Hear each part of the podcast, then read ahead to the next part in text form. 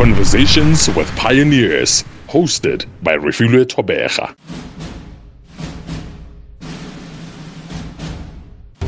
She's a go getter. What I want to know is what's the number one criteria you looked for in proposals and requests for funding? Resilient, without a doubt. If your actions inspire others to dream more, learn more, mm-hmm. do more, and become more, you're a leader. Intelligent, most definitely a thinker. She sets the pace.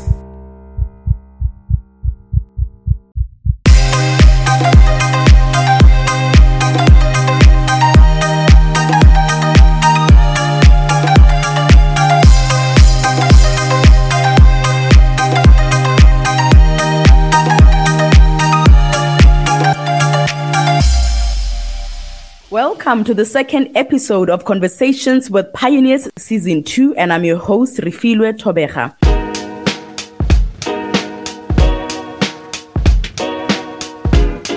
Are in the business of talking to people doing amazing stuff in their fields and industries.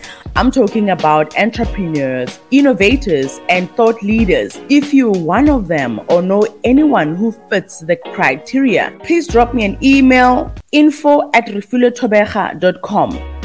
Today, I'm in conversation with executive creative producer, playwright, script writer, poet, storyteller, stage director, translator, and acclaimed performer on both international and national stages. I'm talking about none other than Napo Masheane. She is managing director of Village Gossip Productions, a theater company that allows her to travel the world directing, researching, performing, documenting, and lecturing African theater history. Welcome to the show, Napo. Thank you so much, Kifilo, for having me. I'm very happy you're here. How are you doing? I'm I'm okay, exhausted, but in a good space. In a good mm. space. eh, re lebohela. There's so much to to be grateful for. So kishapu So mm. thank you, mm. thank you. So tell us, what are you busy with right now? I know you're exhausted, rehearsals, it's August, it's coming up.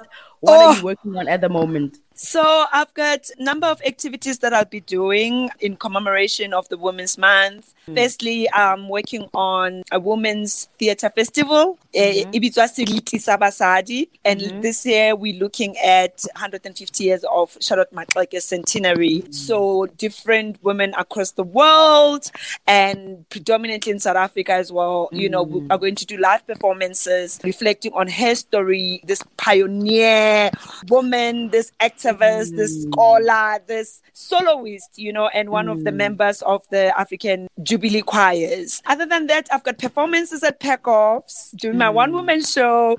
My mm. vagina was not buried with him. And it's going to be go Peckoffs, go Bloemfontein, go Gaye, and then mm. also at Melrose Arch Gallery during this month. Hey man, keep easy.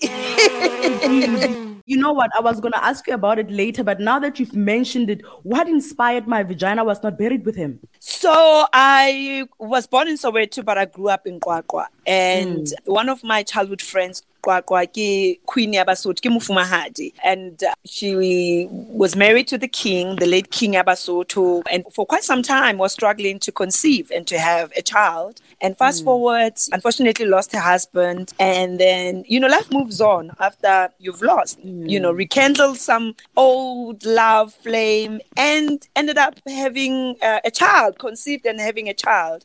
But there was just something airy about how during her baby shower, and she was just crying, grateful for life, but also just saying mm. how there were three names that are worse for any woman to be called. The first one, mm. ki Unyoba, barren. And mm. then fast forward, you become a widow, Musholohadi. And then when things change, and then people are like, how we thought she was barren, she couldn't have kids, and then she, all of a sudden she has kids.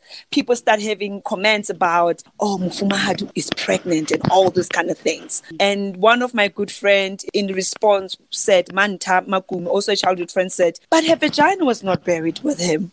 Because if it was, we need to go and dig it up from the graves. Hmm. And with South Africa being the kingdom of femicide, we feel that we, we know how almost every day there's a woman who dies in the hand of a loved one, a partner, or somebody that they know. For me, it was just how we come from a community and a society and a system that seems to have ownership of our vaginas other than us. And something when Manta said that, but her vagina was not buried with him, I said, That's profound. That's the play.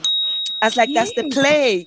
And that's the premise of my play, Yeah, Vagina. It's happening at the graveside with the queen literally digging up the grave and looking for her vagina. As a result, hmm. somehow connecting the story to other femicide cases, there's just hmm. something sitting between our legs hmm. that w- is ours, but not really owned by us. Yo, yo, I'm getting goosebumps. So tell me, what do you think makes you to be considered as one of the pioneers in SA theater today? Well, I consider you to be one. So Thank you what- for that. Tell me what you think could be behind that consideration. I think it's because of the kind of works that I do, Refilwe. I'm passionate about theatre and in particular African theatre history. Mm. But my entry point into the theatre industry has been always to advocate and to bring representation of black women voices in theatre. Mm. And over the years, you know, you get different names. Hey, activist, hey, feminist. Hey, I know last year when actually uh, my vagina was digitally featured Go Toronto Festival of Authors, one of my friends from UK was like, you know, you are a symbol of matriarchal theatre makers in mm. Africa and South Africa. We cannot talk about South African theatre history in a contemporary setting and not mention your name. Um, and I think something about it also allows me to even receive when you say, really, I am a pioneer, mm. something that is embedded in all of us, I think, as Black women storytellers. Mm.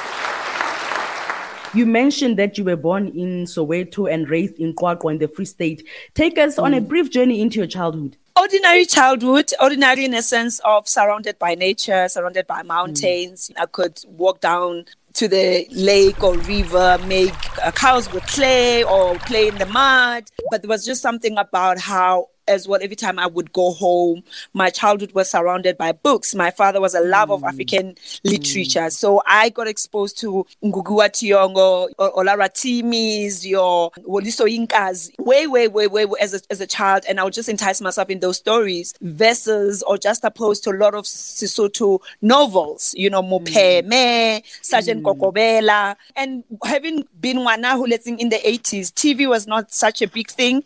So storytelling and sharing of language was the key thing. So my mom always would tell us stories, even if she was a Soweto girl.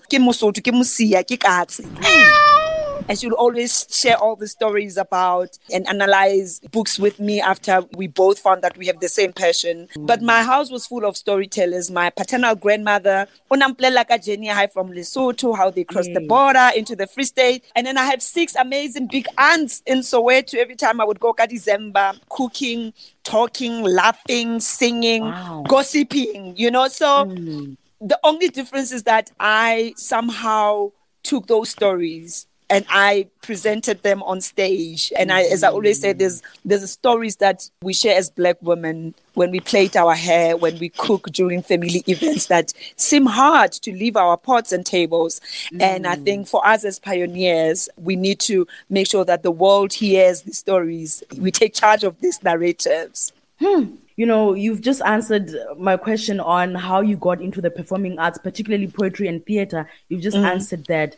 So, mm-hmm. Napo, you have created theater works such as My Bum is Genetic, Deal with It, mm-hmm. The Fat Black Women Sing, mm-hmm. Kwezi, My Vagina Was Not Buried with Him, among others. And according to you, I'd like to know which project has been the most fulfilling and which one the most rigorous to create. Mm.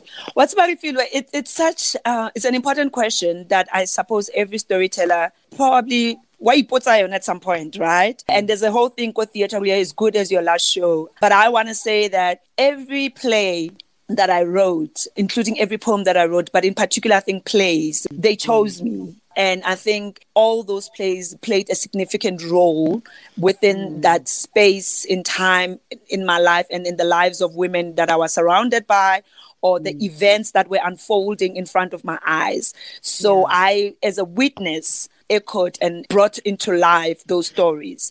So it will be hard for me to choose between Kwezi and my vagina was not buried with him. I can imagine. The same way with it will be hard to exclude in my profile. My bum is genetic, deal with it because it was my mm. first launch go industry. Presently, I'm doing an amazing play titled Tuho, and it mm. looks at the life of Charlotte Maxeke as far back mm. as 17 and 18 and 1900s. So every mm. story chooses its own storyteller. And I think in my case, these stories are part of me, and I think all of them are important. Mm, mm. So, also, while deputy artistic director at the SA State Theatre, that's where you wrote and directed Kwezi, Say My Name. Mm, I want mm. to know what was it about the book that touched you and drew you into it to, mm. to want to make a stage adaptation?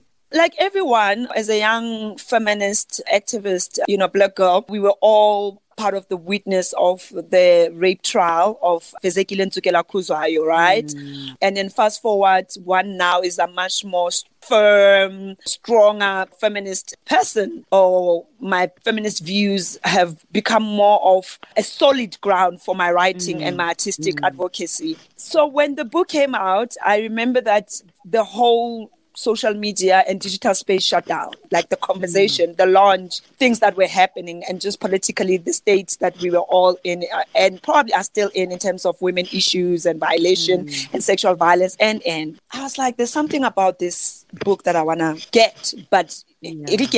I just got appointed as a deputy artistic director, Go State Theatre. And I one of the days at work, I walk into the office of my CEO, Dr. Sbongiseni Mkhize, and the mm-hmm. artistic director, who was my boss then, and they are talking. And then mm. I can tell these two black men are just like heavy.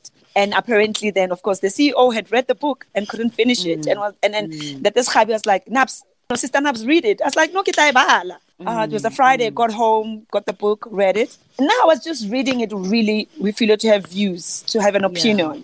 Man, something around page 10. Yes. I'm like, this, I think a poem is coming because my poems yeah. come like that sometimes. I'm like, ah, I'm an man, you know?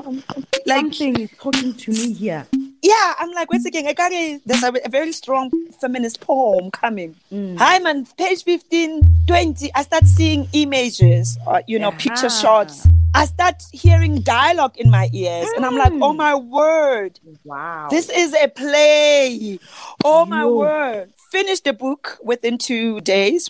Went back to my workspace and said that this Khabi will be actually, as a deputy artistic director, I can do one play. I want to do Kwezi. and he was like, Sure. I was like, yes. And then I was like, what is going to be titled? And I was like, let us all say her name. Yeah. Kwezi, say my name. Amazing, mm. amazing work. Mm. Some of your accolades include winner of the Mbokodo Award in 2012 and a SAFTA in 2016. What are the others? I know there are many others more. Phala Award, I think that just came after SAFTA. And mm-hmm. recently, last year, I got the Rainbow Parent of the Year Feather Awards. and you know, there have been many others that like recognitions across the globe, you know, Mail & Guardian, 100 mm-hmm. young people back then to take and to engage mm. with in terms of theater. So there's been a number of them. but this is the platform where you mention them and we congratulate you on each and every one Thank of them. Thank you. Kelly Wangwanus. You're welcome. Let's talk about Fila Sister. And I, am I pronouncing it properly? Hamonati Zhang. Ah, you know, you're the second person. Fila Sister. Because other people will be going like fearless sister. I'm like, eh, eh man, who's feeling here? It is fearless. Keep feeler, baby. Keep feeler. Let's talk about it. So, Feel a Sister Spoken Word Collective. Feel a Sister. Is it Feel a Feel. Sister?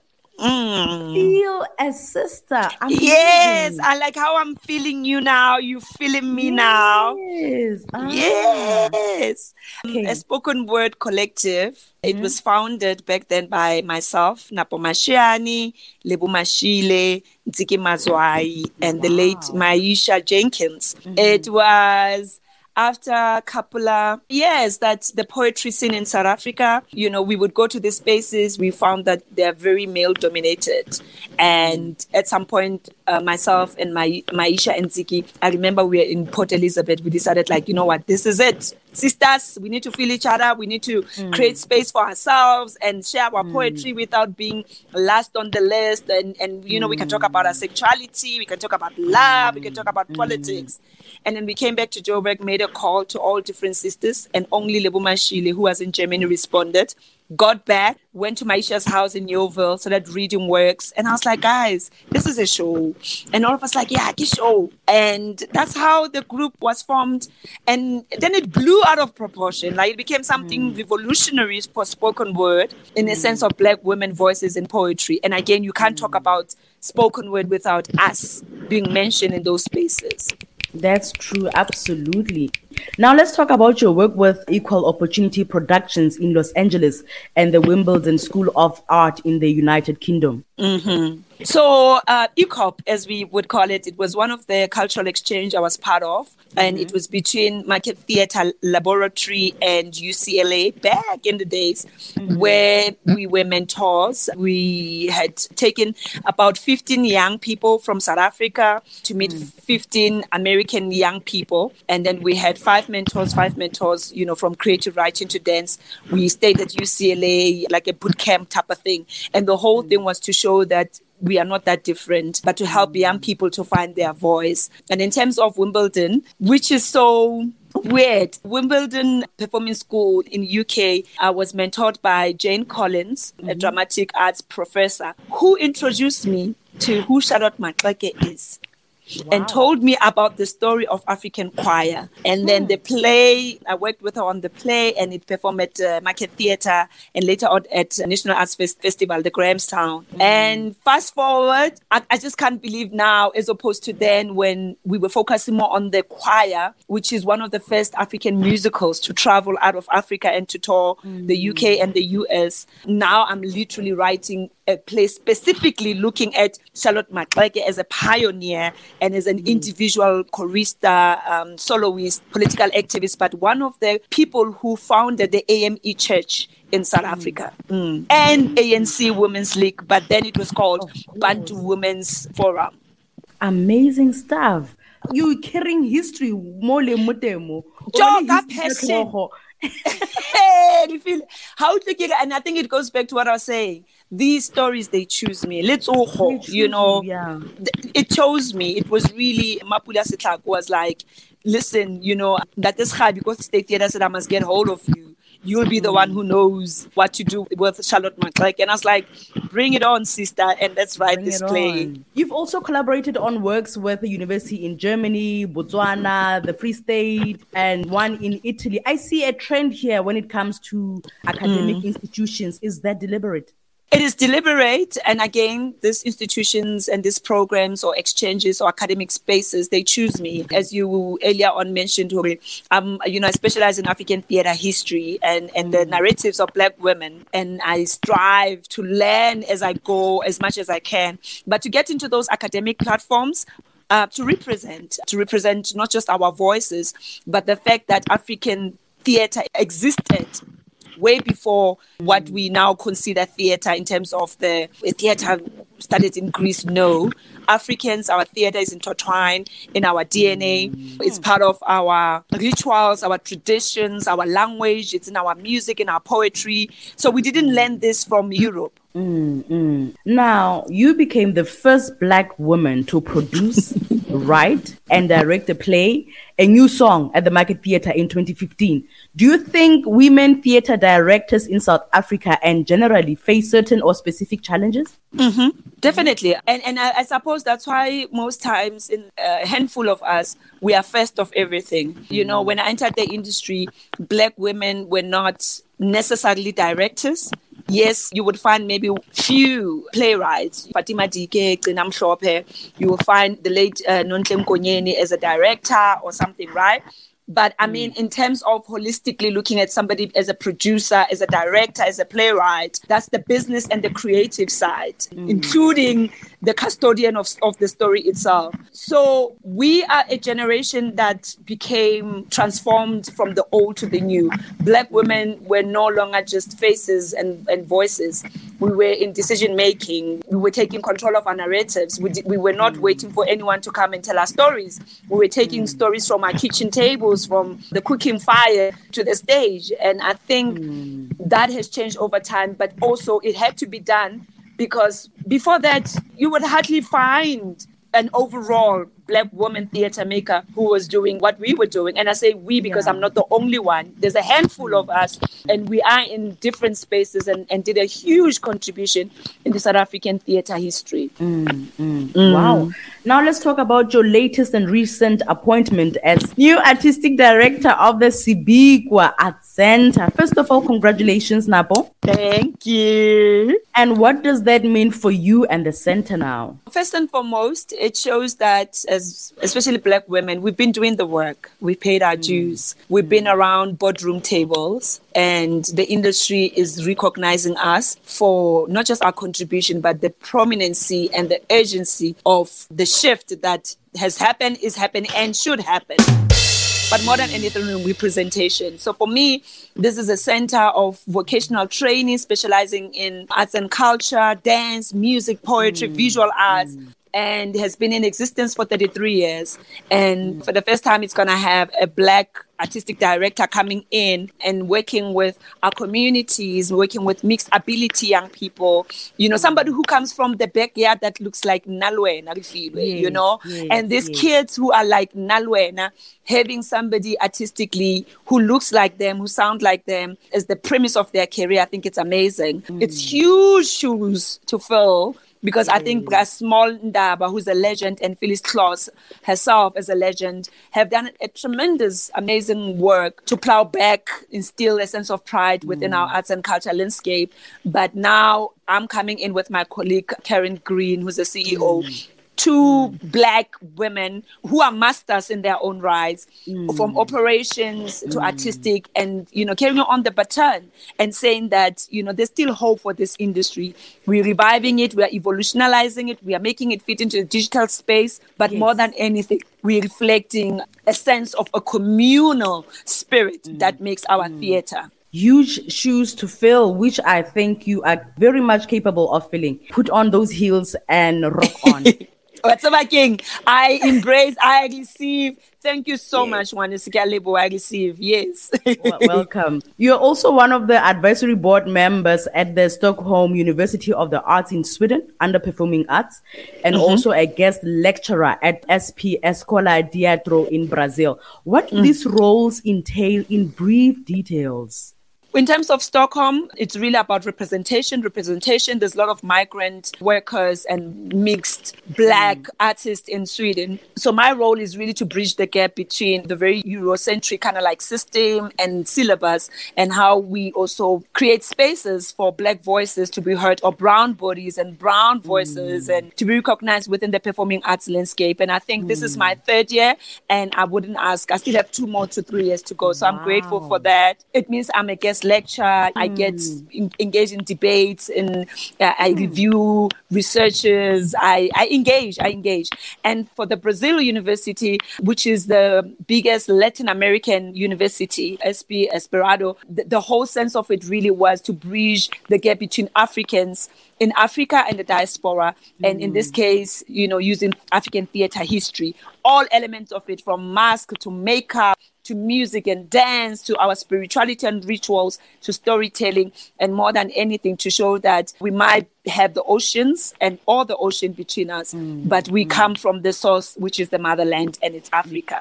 We come from the source, my sister. What do you think lies ahead for SA theater moving forward from these current pandemic times? I think it has to fit in within the new norms. We will never, ever, I think, if we go back to what the old used to be. And by me saying that, it, it doesn't mean that I'm saying we should kill the soul and heart and spirit of mm. theater. I just think that mm. it's an opportunity for us that if people can come to theater, for us to take theater to them. And mm. one of the new tools to do that is through digital platforms, it's through podcasts like this ones, it's through different social media handles and digital technological platforms. And the nice thing now is that you get an audience across the world while you are mm. performing right here at home. So there's a, an opportunity, and I think a business opportunity for all of us to think beyond our little black boxes that have mm. defined our theater for years. And actually, that's how African theater is. You can perform anywhere. I can perform in my bedroom, in the kitchen, outside, anywhere.